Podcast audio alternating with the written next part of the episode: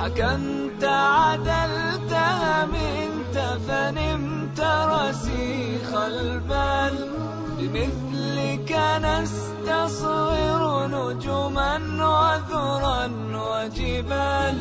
ولولا أثر النور لقلنا كنت خيال سلاما يا عمر الفاروق.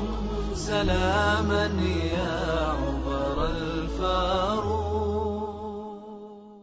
بسم الله الرحمن الرحيم أيها الإخوة والأخوات السلام عليكم ورحمة الله وبركاته أهلا وسهلا بكم من جديد في حلقة من برنامجكم قصة الفاروق لما قرأت حديث النبي صلى الله عليه وآله وسلم إن الله جعل الحق على لسان عمر وقلبه قلت ما أعظمها من شهادة يشهد بها النبي صلى الله عليه وآله وسلم لعمر ولم بالذات عمر من يقرأ تاريخ عمر وقصة حياة عمر ذلك الرجل الشديد بالحق الذي هابت منه شياطين الجن والإنس في الأرض كلها يملك قلبا حساسا رقيقا سرعان ما تدمع عينه لموقف يراه. هذا عمر. يوم من الأيام وبالذات في عام الرمادة وعام الرمادة لعمر فيه حكايات وقصص وأخبار وعجائب ذبحوا جزورا في عام الرمادة وقطعوه ووزعوه فجيء لعمر بنصيبه فلما قربوا إليه مرقا قال ما هذا أراد أن يأكل قال هذا نصيبك من الجزور قال وما فيه اخترت لي ماذا في هذا النصيب قالوا من كبدها وشحم سنامها. فسكت عمر. ثم أبعد الطعام عنه. قال ولم قال بئس الوالي أنا. بئس الوالي أنا. إن أكلت من أطيبها وتركت للفقراء كراديسها. يعني تعطوني الشيء الطيب من الجزور وتتركون اليابس والشديد وغيره للفقراء والمساكين بئس الوالي أنا إن أكلت من هذا. فأبعد الطعام وقال لي لخادمه ائتني بكسرة خبز وزيت. كل الناس يأكلون من اللحم من الجزور من مرقها إلا هو بنفسه يأكل كسرة خبز يابسة يغمسها بزيت رديء ويشبع نفسه بهذا. لا تعجب فذاك هو الفاروق عمر بن الخطاب.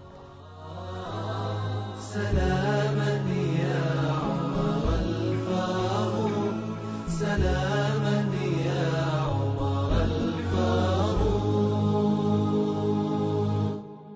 عمر بن الخطاب رضي الله عنه لما أرسل العدل في الأرض أول من بدأ بأهل بيته وكان يحذرهم أشد الحذر أن الناس ينظرون إليكم فلا أجد أحدا منكم يأتي ما نهيت الناس عنه إلا أضعفت عليه العقوبة. كان يحذر أهله. ترى أنتم غير. إذا وجدتكم فعلتم خطأ نهيت الناس عنه سأضاعف عليه العقوبة. ليس من باب الظلم لكنه يعاقب عقوبتين. عقوبة لأنه الحاكم مثل الناس وعقوبة أخرى لأنه مسؤول عن أهل بيته يربيهم ويعلمهم. ذاك هو العدل الذي قامت عليه دولة الإسلام في عهد عمر إلى اليوم. إلى اليوم ترى الغرب كتب المستشرقين اقرأوا ماذا قالوا عن عمر العجائب. بعضهم ألف فيه المؤلفات وكتب فيه الرسائل. حتى دائرة المعارف البريطانية كتبت عن عمر وعن عدل عمر. عمر بن الخطاب رضي الله عنه كان يحكم بين الناس بالعدل. لما جاءه الهرمزان يسأل عنه في المدينة فوجده لوحده نائما تحت ظل شجرة في حر الشمس. عجب. هذا اللي مخوف الأرض كلها. هذا الذي ترتعد منه ملوك فارس والروم. هذا الذي تفر منه الأمم ينام لوحده في هذا المكان. فقال قولة حق أصبحت مثلا وأصبح الجيل بعد الجيل يرويها. أمنت لما أقمت العدل بينهم فنمت قرير العين هانيها. هذا عمر لما أقام العدل بين الناس نام نومة هنيئة تحت ظل شجرة لا يحتاج حتى من يحرسه.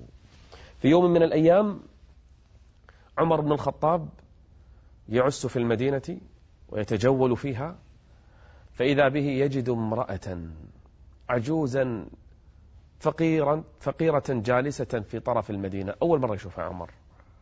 جاءت من خارج المدينة. سألها عمر عن حالها قالت كما ترى ما أملك شيئا. أنا امرأة عجوز فقيرة لا أحد لي في هذه الحياة. ثم قالت كلاما شديدا على عمر وهي لا تدري أن الذي يكلمها عمر. قالت وتهدد أنها ستخاصم عمر بن الخطاب عند الله يوم القيامة.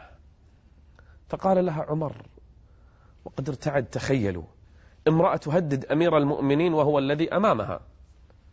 قال لها يا أمة الله وما يدري عنك عمر؟ عمر شلون يدري عنك وأنت من خارج المدينة أصلا؟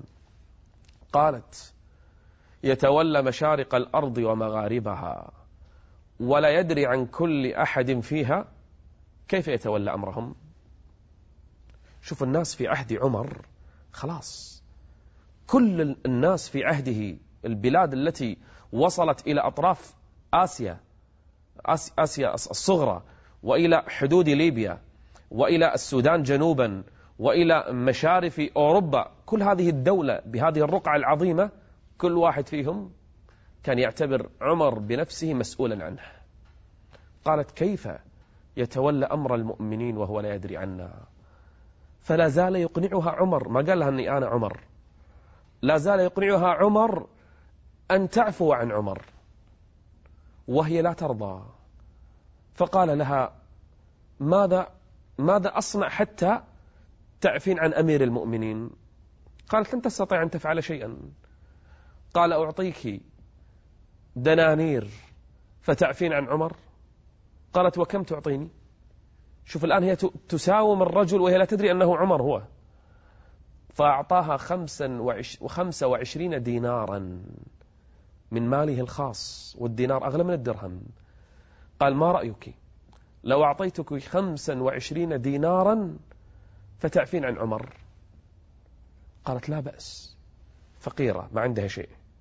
واحد جاي من من الشارع يبي يعطيها 25 دينار بس تسامح أمير المؤمنين. قالت أعفو عنه.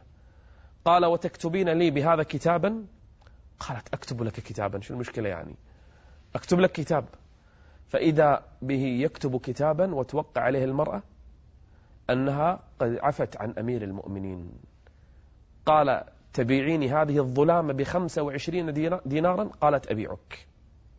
وكتبها عمر وأعطاها خمسة وعشرين دينار وأخذ منها هذه الورقة.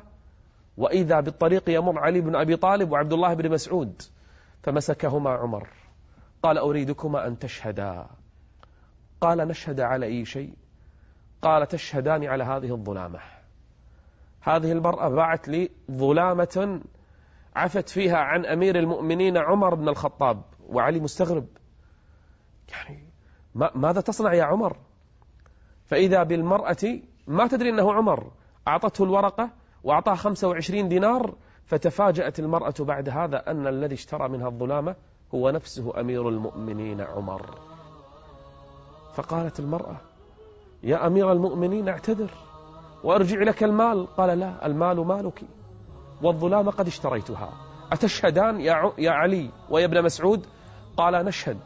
فقال لابن مسعود قال إن أنا مت فضع الورقة هذه في كفني. ألقى الله عز وجل بها. إن الله يأمركم أن تؤدوا الأمانات إلى أهلها. وإذا حكمتم بين الناس أن تحكموا بالعدل إن الله نعم ما يعظكم به.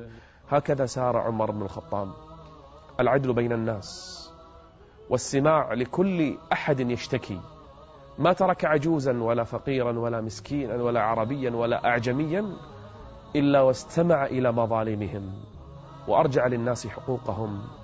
حكم بين العدل فأمنه الله جل وعلا. إلى اليوم إلى اليوم وكأننا نشعر بعدالة عمر في ذلك الزمان التي للأسف افتقدناها اليوم.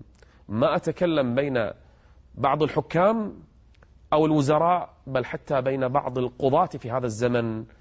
للأسف انتكست موازينهم. وعوج ميزان العدل عندهم فرضي الله عن الفاروق عمر. نلقاكم بإذن الله عز وجل في حلقة مقبلة. استودعكم الله والسلام عليكم ورحمة الله وبركاته.